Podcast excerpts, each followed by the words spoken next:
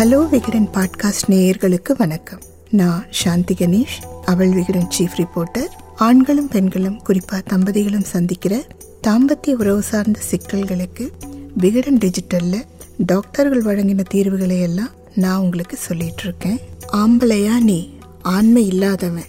இந்த மாதிரியான வார்த்தைகளை நிறைய பேர் அவங்க வாழ்க்கையில் ஒரு முறையாவது உச்சரிச்சிருப்பாங்க. உண்மையில் ஆண்மைனா என்ன? இதை பற்றி மூத்த பாலியல் மருத்துவர் டாக்டர் நாராயண ரெட்டி சொன்னதை நான் இப்போ உங்ககிட்ட ஷேர் பண்ண போறேன். போலி மருத்துவர்கள் ஆண்மை குறைவு அப்படிங்கிற வார்த்தையை அவங்களோட வியாபாரத்துக்காக பயன்படுத்திக்கிட்டு இருக்காங்க. நம்மள நிறைய பேர் சில வார்த்தைகளுக்கு அர்த்தம் தெரியாமலே பயன்படுத்திக்கிட்டு இருக்கோம்.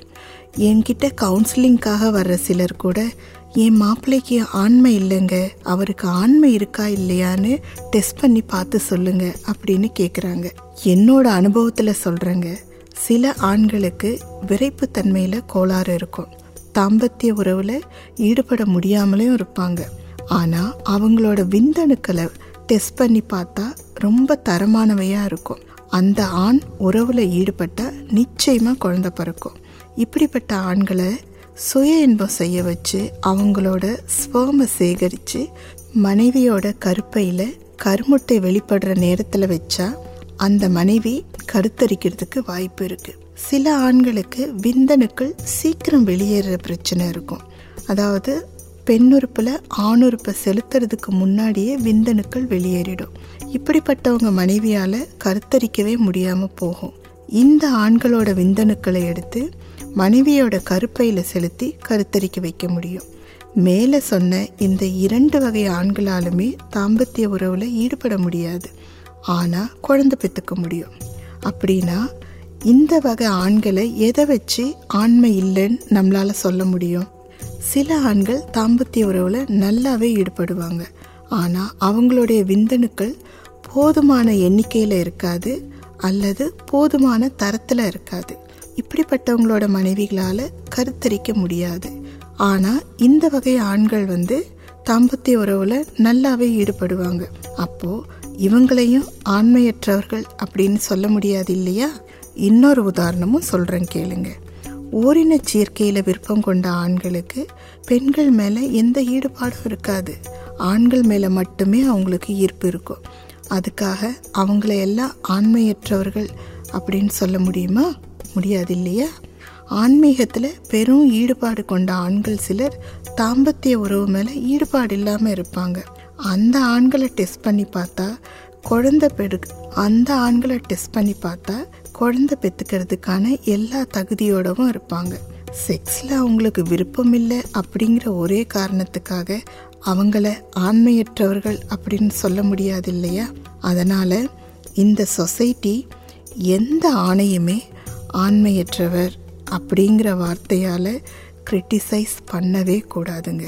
இப்போது மருத்துவ ரீதியாக ஆண் அப்படிங்கிறதுக்கான ஏழு அறிகுறிகளை நான் உங்களுக்கு சொல்ல போகிறேன் ஒரு ஆணோட செல்லை டெஸ்ட் பண்ணி பார்த்தா குரோமோசோம்களில் இருபத்தி மூணாவது ஜோடியில் ஒரு எக்ஸ் ஒரு ஒய் இருக்கும். இதை வச்சு அவர் ஆண் அப்படிங்கிறத உறுதி பண்ணிடலாம். இதுதான் ஒருத்தர் ஆண் அப்படிங்கிறதுக்கான முதல் அறிகுறி.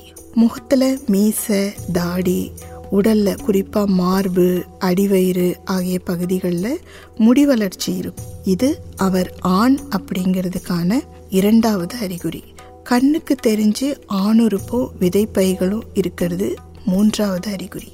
கண்ணுக்கு தெரியாம உடலுக்குள்ள இருக்க ப்ராஸ்டேட் சுரப்பி செமினல் வெசிக்கல் சுரப்பி இதெல்லாம் ஒருத்தர் ஆண் அப்படிங்கிறதுக்கான நான்காவது அறிகுறி. டெஸ்டோஸ்டீரான் ஹார்மோன் ஆண் உடம்புலையும் இருக்கும் பெண் உடம்புலையும் இருக்கும். ஆனால் இது ஆண்களுடைய உடம்புல தான் அதிகமாக இருக்கும். இதை வச்சும் சம்பந்தப்பட்டவர் ஆண் அப்படிங்கிறத உறுதி செய்யலாம். இது அஞ்சாவது அறிகுறி. பார்க்கும்போதே ஆணுக்குரிய உடல் வடிவம் தெரியறது ஆறாவது அறிகுறி. ஆண் ஹார்மோன் காரணமாக ஒரு ஆணோட சிந்தனைகள் அவர் வேலை செய்கிற விதம் எல்லாமே மேல் பிரெயின் பேட்டர்னில் இருக்கும். பெண்ணுக்கு இது வேற மாதிரி இருக்கும். இது ஏழாவது அறிகுறி. இந்த ஏழும் சேர்ந்தாதான் மருத்துவ ரீதியாக ஒருவரை ஆண் அப்படின்னு சொல்ல முடியும். இதையெல்லாம் விட்டுட்டு விரைப்புத்தன்மை இருக்கா? தாம்பத்திய உறவில் ஈடுபட முடியுதா? மனைவியை தாயாக்க முடியுதா? அப்படின்னு பேசுறதுலலாம் எந்த அர்த்தமும் இல்லை. ஆண்மை அப்படிங்கிறது ஆண் அவன் மேலே நம்பிக்கை கொண்டவனாக இருக்கணும். குடும்பத்தை காப்பாத்துறவனா மனைவிக்கு சம மரியாதை தரவனாக இருக்கணும். மீசையை முறுக்கிறதெல்லாம் ஆண்மைக்கான அடையாளமே இல்லை. இனிமேல எந்த ஒரு ஆணையும் ஆண்மையற்றவர் அப்படின்னு கிரிட்டிசைஸ் செய்யாதீங்க அப்படின்னு அழுத்தமாக சொல்கிறார் டாக்டர் நாராயண ரெட்டி